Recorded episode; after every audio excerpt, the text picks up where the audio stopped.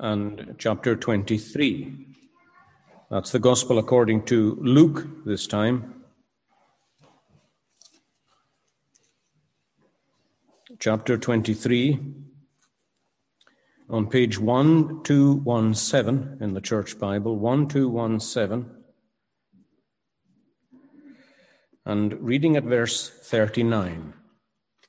This is a well known incident in the life of Christ.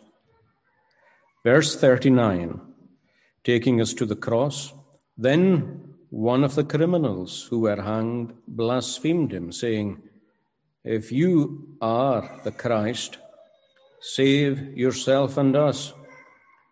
But the other, answering, rebuked him, saying, Do you not even fear God, seeing you are under the same condemnation? And we indeed justly, for we receive the due reward of our deeds. But this man has done nothing wrong. Then he said to Jesus, Lord, remember me when you come into your kingdom. And Jesus said to him, Assuredly, I say to you, today you will be with me in paradise. And particularly this morning, the prayer of verse 42, where the dying thief, as he's often called, says to Jesus, Lord, remember me when you come into your kingdom. And uh, we'll look at the prayer this morning, and God willing, tonight uh, we will look at Christ's answer to him, where he assures him that today you will be with me in paradise. But for the morning, Lord, remember me when you come into your kingdom. In this passage, we have perhaps the most famous example of what I referred to just a couple of weeks ago as an 11th hour conversion. The so called thief in the cross on the cross is, I think, the most famous example of that. Most of you, or at least some of you, will have heard of Bishop Ryle's famous remarks about this man. Bishop Ryle was Bishop of Liverpool in England. He died in 1900, a famous evangelical bishop and evangelical writer, too.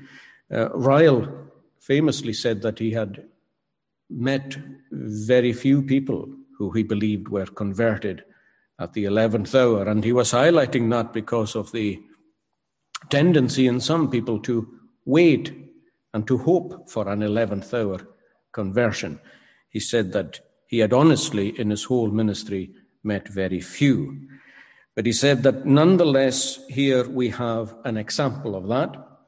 He says we have one so that none should despair, but only one so that none should presume. One, so that none should despair, but only one, so that none should presume. And it's true to say that both these thieves on the cross function as both a warning and an encouragement, because after all, there were two thieves on the cross. And in the glory of the conversion of one, it is easy to forget the utter loss and the ruin of the other. We need to keep them both in mind. But nonetheless, there's no doubt that this man here is presented before us as an encouragement. While there is life, there is hope. And here is someone that we wouldn't have expected, uh, amazingly converted and brought into the kingdom of God. So I say that to yourselves by means of encouragement to keep praying for those who have been long on a path of darkness and disobedience and rebellion. And I'm saying it to, to any of you who might yourselves be on such a path and maybe have been on it for some time, because the door is still open for yourself to pass through it until at last it closes. Now, I think it's fair to say that it's an unexpected providence that took this man to the cross beside Jesus. It's probably the case that he wasn't originally intended to be there, at that time. Of course, he was in God's purpose, but not in the purpose of man. You'll probably remember, those of you who are here often, that I've often told you that the crucifixion was deliberately set up as a mock coronation. That was how the Romans intended it, and the Jews were quite happy to play along with that. Is he a king? Well, let's crown him. And let's crown him in this way. When I say the Jews were happy to go along with that, they were happy to go along with it until Pilate commanded that this is the King of the Jews be written at the top of the cross. The Jews were unhappy with that. They wanted it replaced with, He said, I am King of the Jews. Pilate famously responded, What I have written, I have written. Because, of course, God intended that it would remain so. God allowed the mock coronation to take place uh, because, in a peculiar way, Christ was ascending his throne. And even on the cross, from which, in a strange way, he still rules, he exerted his power. And he exerted his power in the very depth of his suffering by bringing this man who was so far away from the kingdom of God. You'll remember there is such a thing as being near to the kingdom and being far from it. I hope most of you who are not in it are near it. But he exerted his power from the depths of hum- his humiliation in bringing this man, who was very far from the kingdom of God, into the kingdom by his own mercy and grace. But there's no denying that it was a mock coronation. That's how it was intended. You'll remember that the soldiers crowned him with a crown of thorns. They clothed him, albeit temporarily, with a purple robe, although they stripped that off him. They put a reed or a staff in his hand as a kind of mock scepter, a mock symbol of authority. They bowed the knee before him and said, Hail, King of the Jews. The cross, too, was intended to be his throne, and his title, King of the Jews, was written on the top of it. But of course, no throne is complete without men of honor at the right hand and at the left. And whenever a king would appear in honor in state, there would be a particular distinction given to two people who would appear on the right and on the left. I don't know if you remember that occasion in Christ's ministry when James and John, the apostles, went up to him and said, Grant that we may sit in your kingdom, one on your right hand and the other on your left. The rest of the apostles were angry at that request, and it's a strange request to make. The Lord, you remember, famously responded by saying, Are you able to drink of the cup that I drink of? Are you able to be baptized with this terrible baptism that I am going to be baptized with? That's the baptism of a suffering and death. And of course, they say, uh, partly in love, but partly in ignorance, we are able. Did they know that this is what it meant? Did they know that being at the right and at the left hand of Christ was going to involve something like this? That this is how his kingship and his claim to kingship would be viewed? Uh, sometimes we don't know what we ask for in our prayers. Uh, that was a foolish prayer in a sense that James and John asked, but many a foolish prayer we put up ourselves too, and we're very thankful when God declines them. But when the Romans are planning the mock crucifixion of Christ, they choose who the members of the nobility will be. They choose who his man of distinction on the right hand would be and the man of distinction on the left.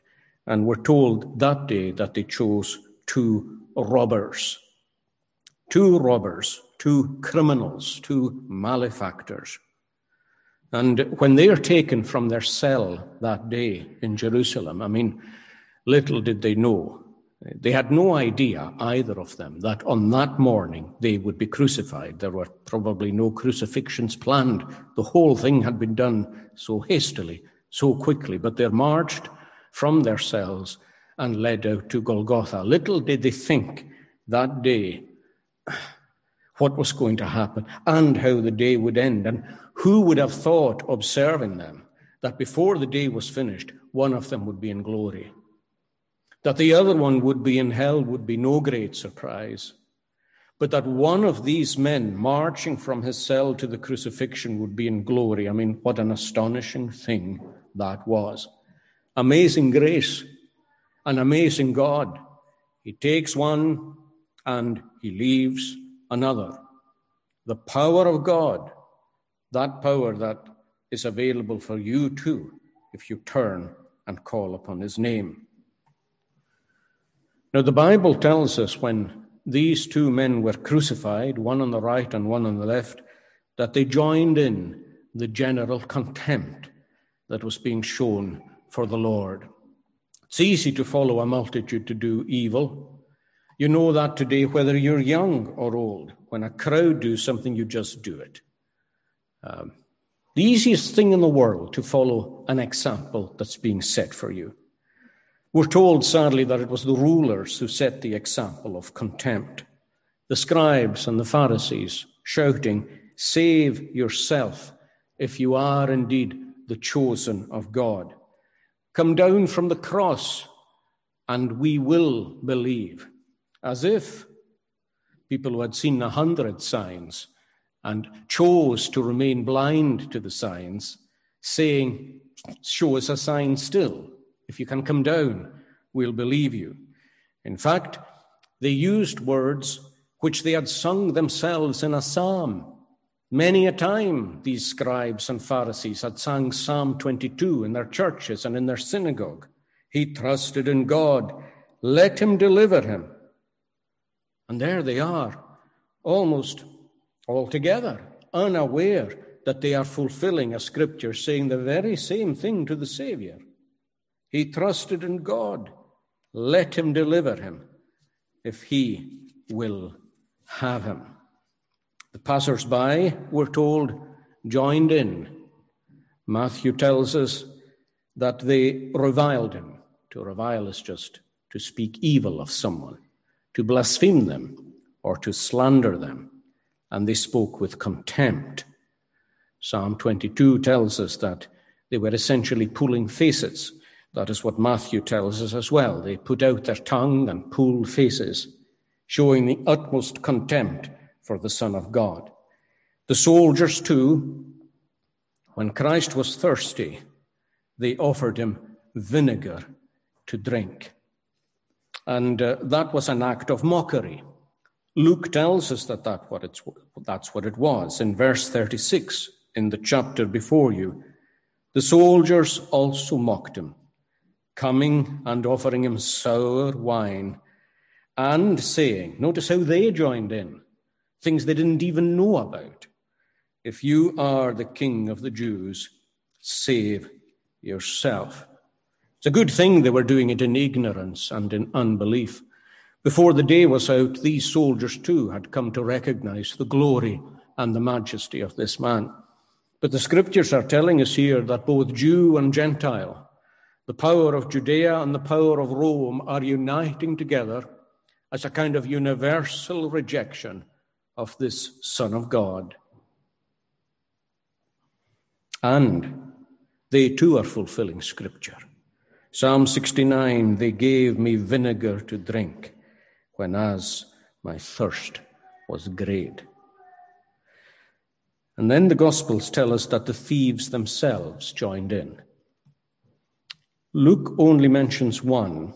Matthew and Mark specify that both mocked him and reviled him. Mark says they that were crucified with him reviled him with the same thing. I think it's Matthew who actually adds that.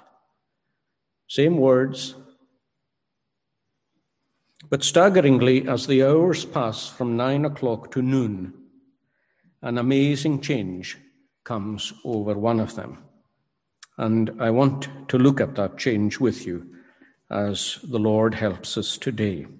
And as we look at the change, uh, I hope we see what it involves and hope and pray that it's a change that come up, comes upon ourselves too in the same way.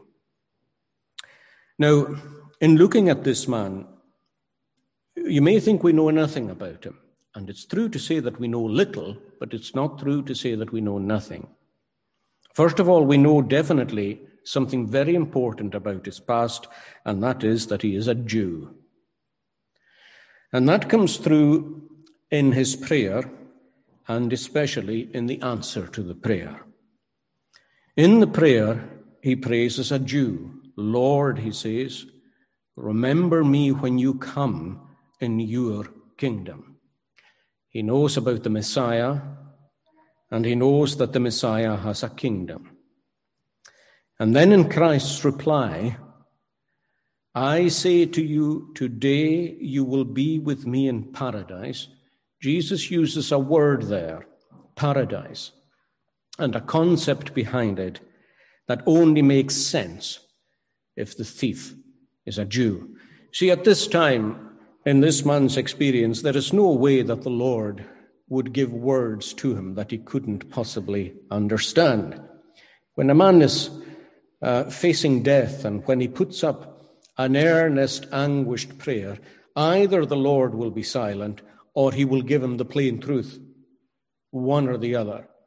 And he would never baffle him with a, an originally Persian word like paradise unless the poor man was a Jew who understood what the Lord meant. The Lord will always meet us with language that we understand if we are genuinely wanting an understanding. So the man is definitely a Jew. You often meet people say, We've no idea whether this man was Jew or Gentile. Well, yes, we do. His prayer and the answer tell us clearly that he's a Jew. And because we know he's a Jew, we know other things too. In fact, that immediately puts a flood of light on the man's situation. In the first place, we know that he knew his Bible. Every Jewish child, like most or many of yourselves, went to church every Sabbath day, and he learnt the Word of God. He would have learnt it at home. He would have learnt it from his elders.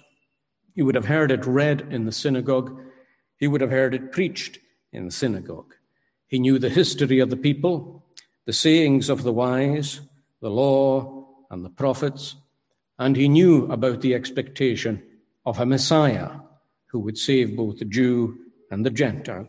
And especially, he knew the Psalms.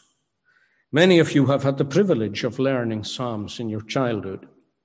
I'm thankful I had that privilege myself. I wish it were a privilege that everyone had and everyone took advantage of. I can't possibly begin to convey the head start that you have in life, not by simply remembering the Word of God, but by remembering it in psalmodic form, in the songs that the Lord gave for us to remember and to lay up as a treasure in the heart. And this man was used to having the psalm as his songbook. And I think, to be quite honest, that that's very important here in understanding this man's thought processes. This man is thinking on the cross. This man is gradually, with God's help, piecing things together and coming to an understanding. And the knowledge that he has himself of the Word of God is vital to that end. There's no doubt that his experience would have been very different had he not known the Word of God. And for you to know as much as you know of the Word of God is a wonderful thing. And at the beginning, I said that this can be so important for you when you're praying for people who are at the 11th hour in their own lives. Well, if the Word of God lies in their hearts dormant, who knows but that the Lord might not awaken it?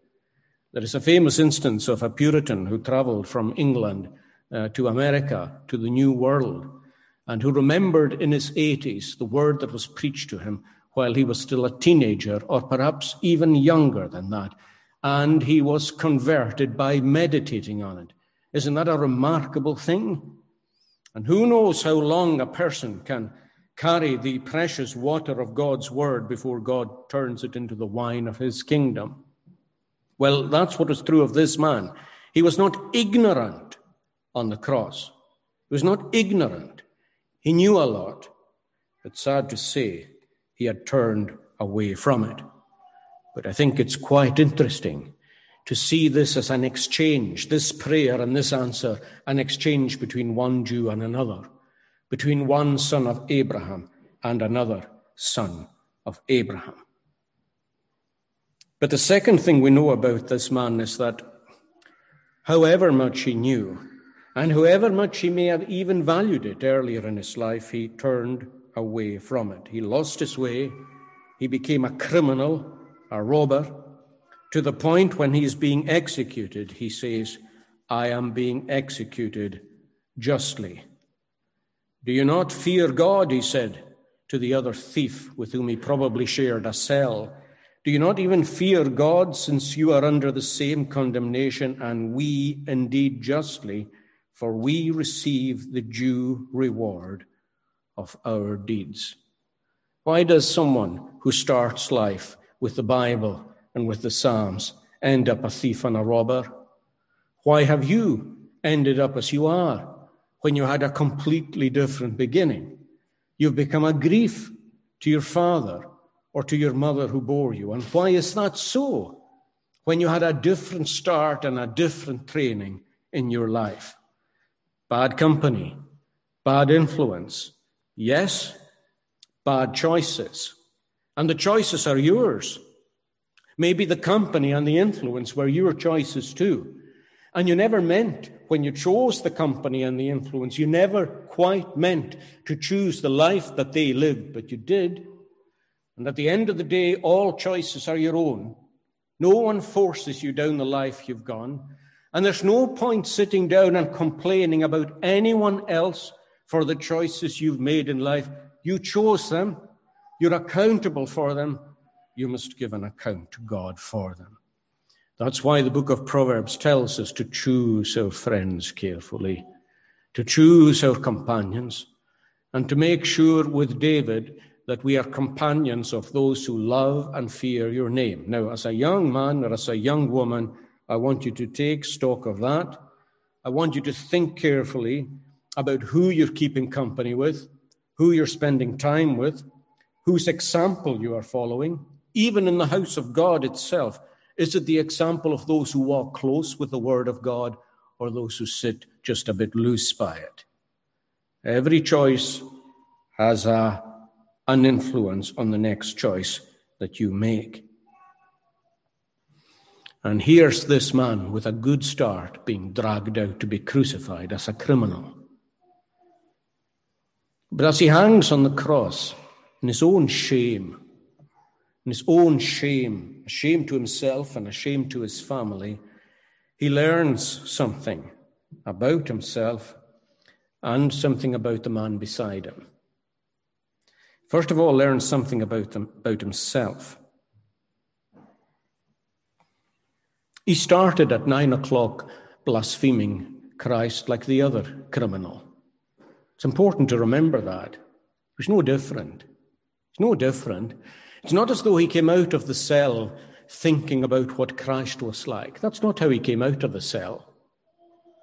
He was mocking and blaspheming along with the rest. But now he can't. I mean, at some point, 10 o'clock, 11 o'clock, at some point before noon, when his friend on the other side of the Savior, I would tend to think it was probably the left, when he begins to mock again, suddenly this man, for some reason, doesn't want to join in. In fact, he rebukes him. I'm sure the other one looked at him and said, Well, who do you think you are? but he doesn't want to join in. He rebukes him. Do you not fear God by now? The hours are passing and we're weakening and you're dying and I'm dying. Do you not fear God? Seeing you're under the same condemnation as this man, why on earth are you blaspheming someone who was crucified and cursed beside you when you're crucified and cursed yourself? What's more, he says, we deserve it. This man has done nothing wrong, but we're here for just reasons, because we are receiving the due reward of our deeds. Now, you read any historian who ever touches on crucifixions, and they'll tell you that crucifixion is such a, a painful and agonizing way to die that it brings out the worst in everybody. People don't get better in the cross, they get worse on the cross. As the time drags and as the pain grows, they begin to curse and to rail and to blaspheme against everybody and anything. That's a well known phenomenon in connection with those who are left crucified. Not only that, but they're defiant. They want to die with strength and with a kind of dignity, and they self justify on the cross. This man is different. I deserve to die. Now, do you think, do you think he says that as someone who believes that he deserves to die under Roman criminal law or under the Jewish criminal law. Is that all that he means? Is all that this man is saying, I'm a criminal, I'm a robber? No, he means far more than that. This man is seeing himself at last under the moral law of God, which transcends our civil laws and our criminal laws. I hope it is behind them or underneath them, but ultimately it transcends them any authority that they have comes from that law of God, and he sees himself in the light of it.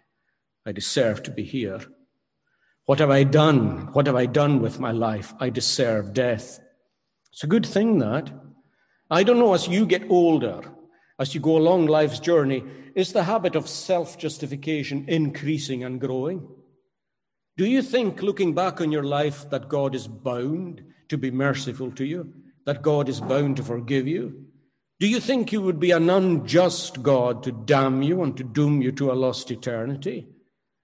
According to how you answer that question, so is the state of your soul. It says something good about you if you believe that you are dying justly and that you are condemned justly. And for God to condemn you at the judgment seat would be a just thing. If you can say that, it is a good thing.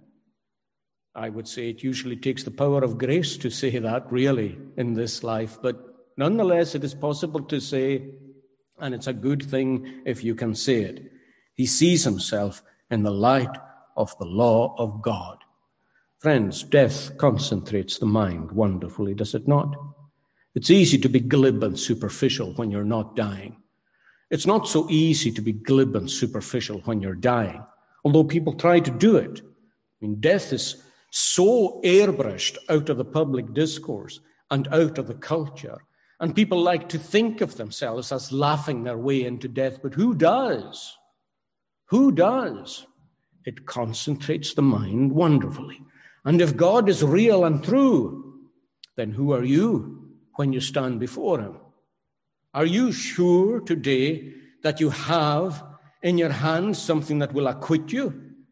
Are you positive that if God is real and true, that he will justify you and that he will admit you into heaven. Are you sure?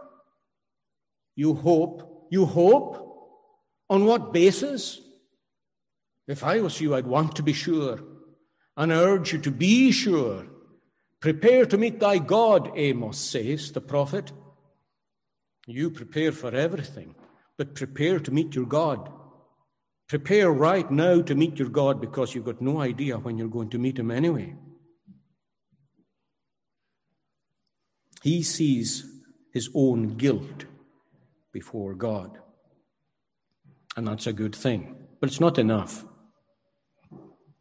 Praise God, as well as seeing something about himself, he sees something about the man beside him.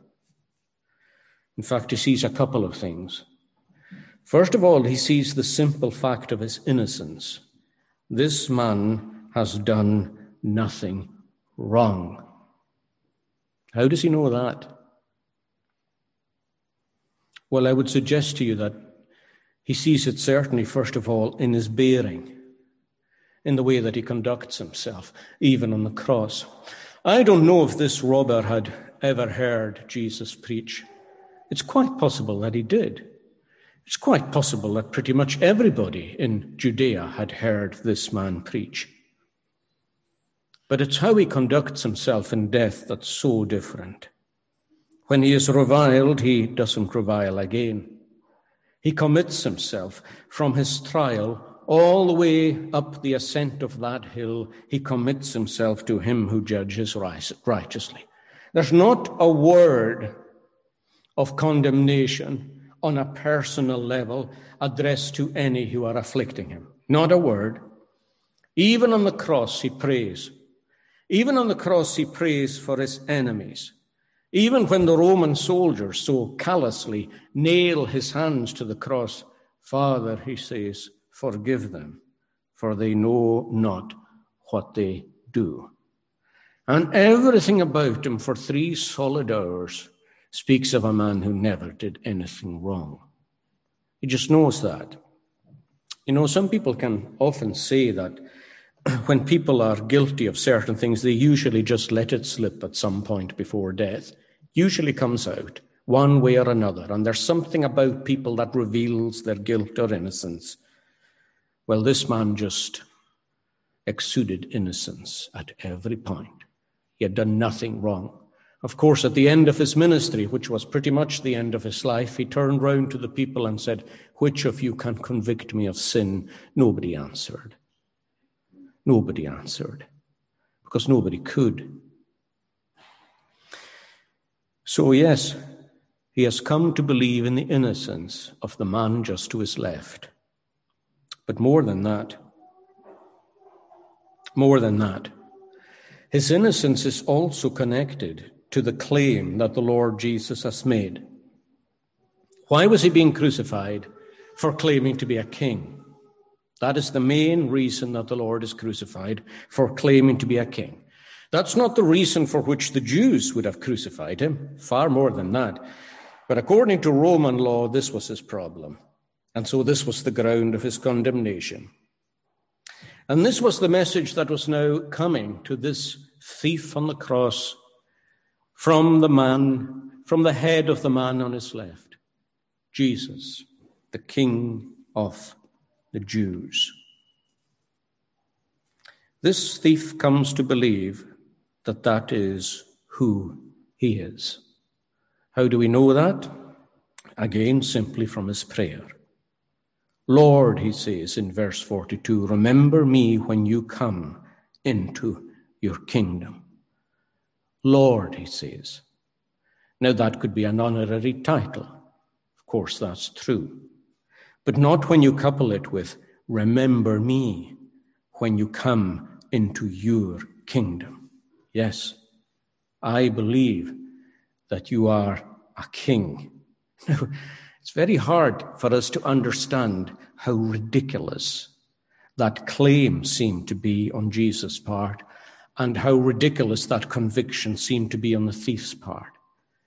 I mean, to the ordinary Jew looking on, there is just no way on earth that a man hanging cursed from a tree can can be considered a king. And the only way he could be considered a king is if, is if he was some kind of king of the underworld, if he was Beelzebub, if he was um, a prince in the kingdom of the devil.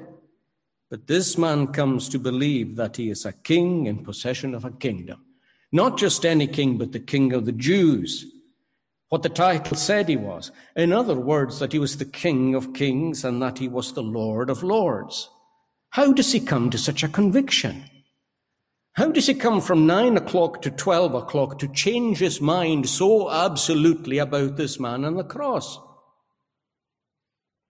Well, I suppose you could say that the Holy Spirit changed his mind, and absolutely so. The Holy Spirit changed his mind. None of us will ever change our minds about this man apart from the Holy Spirit. You can come into the church with a dim view of Christ you could leave with an exalted view of Christ by the power of the Holy Spirit. But the Holy Spirit uses the truth. We have all been, as Christians, those of you who are Christians today, you have been born again by the word of truth. And it is the truth that God used to bring this man to himself. the truth that this man knew, that was buried in his heart. The Holy Spirit opened his eyes to it in the light of the man who was standing beside him, crucified beside him. And he suddenly recognizes, or can we just say gradually recognizes, that the man beside him is the man spoken of in the Bible hundreds of years ago. In fact, if you go back to the prophecies in Genesis, you'll find that they're over a thousand years ago from this point in time. Of course, for us, they're much longer back still. They're over 3,000 years ago. But for him, they were over a thousand years ago. Is the man beside me disfigured? Yes. But did the prophet not tell us that when he would come into the world, his visage would be marred beyond that of the sons of men. As the Hebrew is saying there, I think the Hebrew is perhaps a little vague, or perhaps could we say ambiguous there. I think the meaning is that his visage is marred beyond recognition as man. His face is barely human. So much has it been put out of place by the people who have torn it in the mocking prior to the cross. Is he disfigured? his visage marred more than the sons of men. Did the Bible not say so? Is he crucified, this King, this Lord of glory? Well, yes. But did David not say in that psalm that I sang that he pierced my hands and my feet? Many's a time we probably wondered in the synagogue what that meant.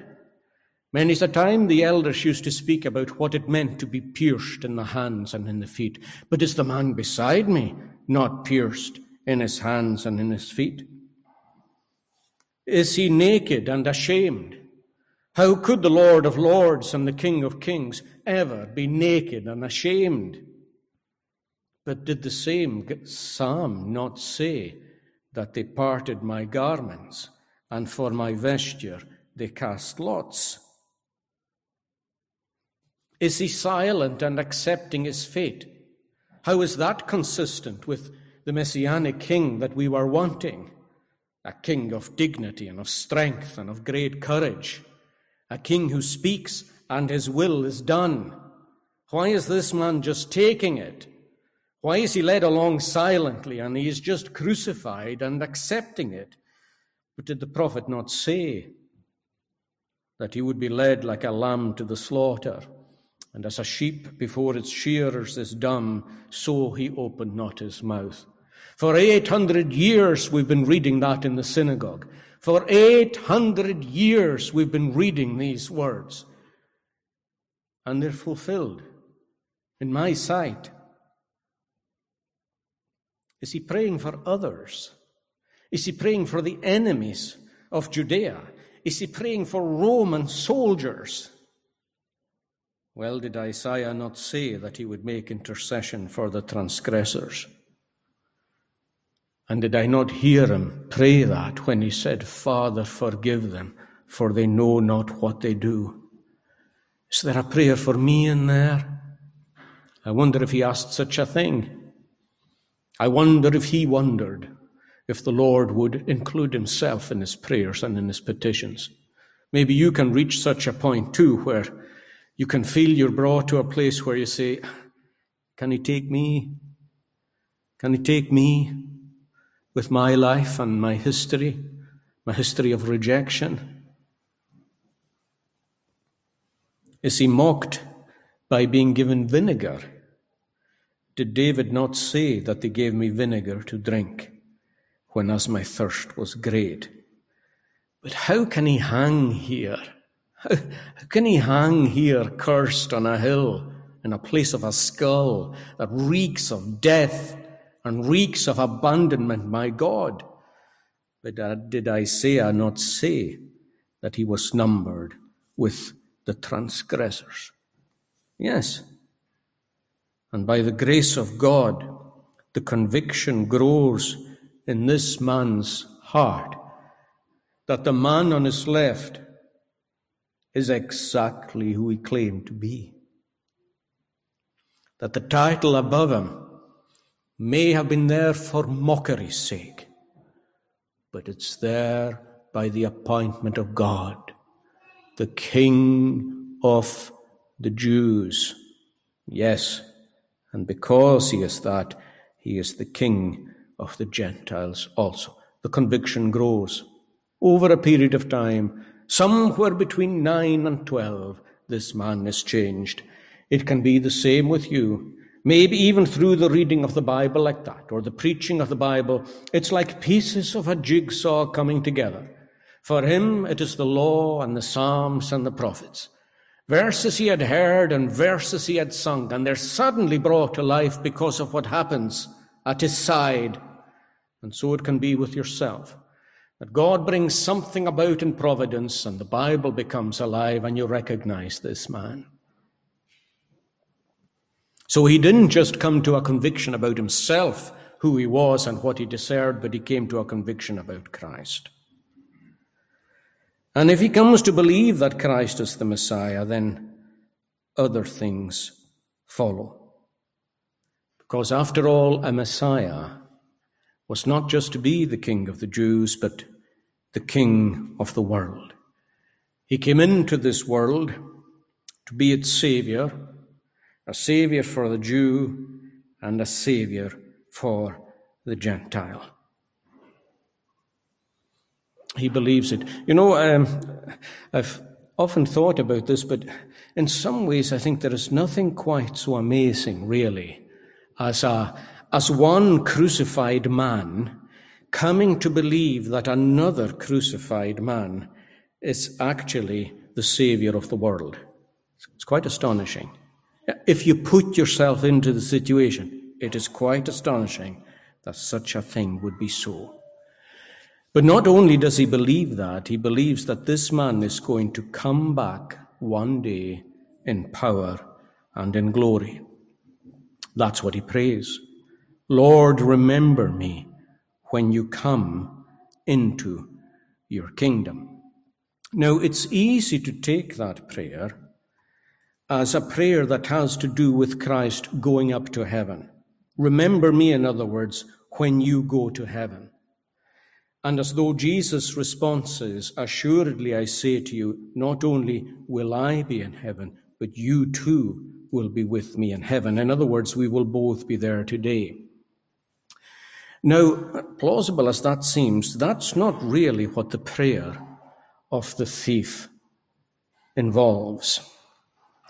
When he says, Remember me when you come into your kingdom, there is a difference between coming into your kingdom and going into heaven. The thief is not really praying anything to do with going. His prayer has to do exclusively with coming and the return of the Lord Jesus Christ. The, the Jewish hope never focused on what we would call the interim state or the intermediate state. It always looked forward to the end and I think we should em- emulate them in that. In other words, their focus was very much on the resurrection. They buried their dead with reverence and with care. Think of Abraham uh, putting Sarah into the cave of Machpelah, Isaac, Jacob, and Joseph, and all the righteous lying as dust, awaiting the last trumpet awaiting God's intervention, awaiting the resurrection of the dead when the glory of God will be seen and when it will cover the whole earth. This, this thief has come to believe that the Lord will die. He expects the Lord to die, but he expects him not just to go to heaven, but to return in power. And when he returns in power, he doesn't want to be left behind. He wants to lie there in the intervening period, like the righteous, like Abraham and Isaac and Jacob and Joseph. And when the Lord returns to receive his kingdom in its fullness and glory, he wants to be remembered that day. When their dust rises, let my dust rise, Lord, on that day. When you awaken the whole body of the righteous, north, south, east, and west, don't let me be forgotten on that day. That's what he prays for. In other words, he must have expected, as I said, that this man was going to die. Because he had come to believe that he was the Lord of glory didn't mean that he believed he was going to come down from the cross, going to extricate himself from the difficulty, and just somehow reveal himself more spectacularly to be who he had claimed to be all along. He didn't believe that at all. This man was dying. Why do you think he had come to believe he was dying? Well, for the same reason he had come to believe everything else about him. In other words, that he was the fulfillment of everything that the Bible had said he would be. In other words, he would die. Above all else, he would be the Lamb of God who would take away the sin of the world. He had come to believe that the man beside him who was king was dying and dying for a purpose, dying to save the sacrificial Lamb of God. You say, well, surely that is a difficult conclusion to draw. is it? Really? Do we not say the rest of the time that the amazing thing is that people didn't draw that conclusion? Oh, he drew that conclusion. He drew that conclusion because the Spirit of God gave him that understanding of the Scripture that he had always handled. Always handled until he had turned away from it. So, you will die, yes, but Lord, when you come back, as I believe you will, remember me that day. Remember me a poor, vile, undeserving sinner who hangs here because I deserve it. Never mind what I am, even in the sight of the law of God, even in terms of the law of the land, in terms of everything, I'm where I deserve to be. Remember me. Don't forget me. Remember me with that love which you bear to your own this is a great prayer. Like many great prayers, it's short, it's simple, and it's sincere. Short, simple, and sincere. And it's a prayer that God won't refuse. Why? Because he shall regard and lend his ear unto the needy's humble prayers, and the afflicted's prayer he will not scorn. I'm sure this prayer is prayed in hope. Hope.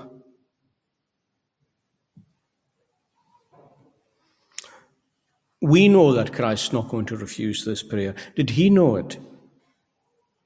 Is he sure of that? Well, that's an interesting question. As the Lord turns round him, I think it's it's always the righteous who appear at his right and the unrighteous at his left. Shall we say that the Lord turns his head to the man on his right? Does the thief know what the Lord's going to say? We know, but does he know? We'll leave that till this evening. Let us pray.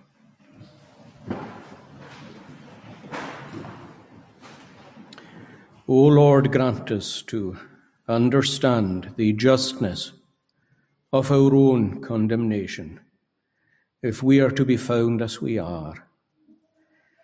And uh, Lord, forbid that we should appear unjust and unholy before your judgment seat.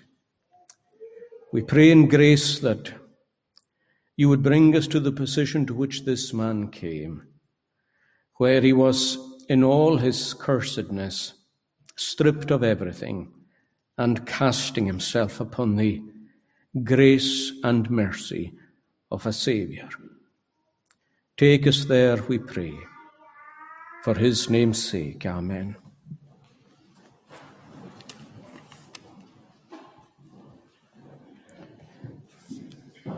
Let's close um, by singing again in the same psalm that we were singing earlier, Psalm 22 and at verse 22. Sheffield. To the tune Sheffield, verse 22.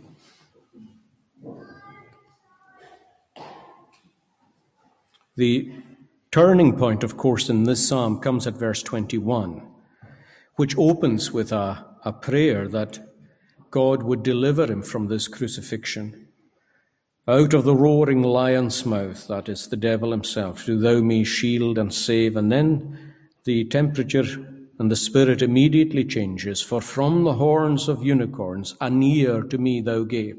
That is Christ uh, looking towards deliverance in hope. And then he sees the results of his suffering. I will show forth thy name unto those that my brethren are.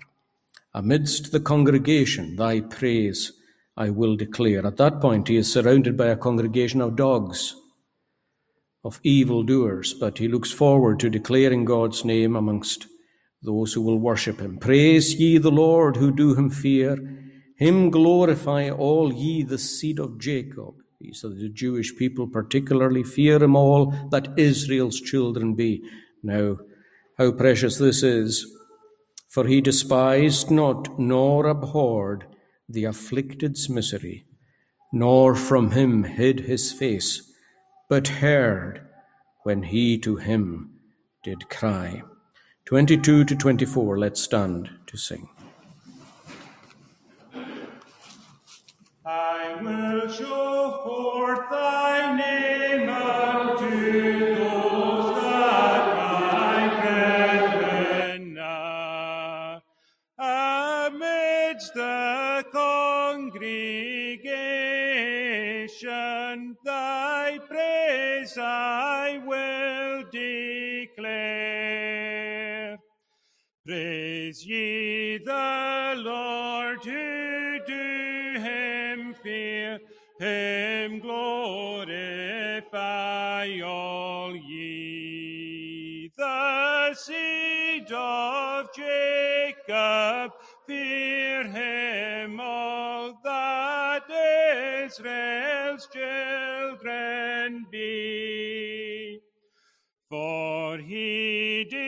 despised not nor abhorred the afflicted's misery,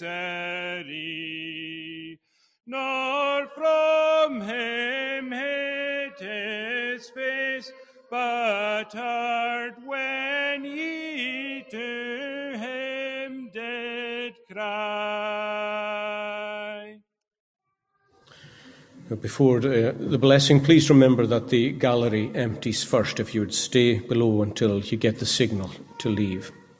Let's receive the blessing of God. The grace of the Lord Jesus Christ and the love of God and the fellowship of the Holy Spirit be with you all. Amen.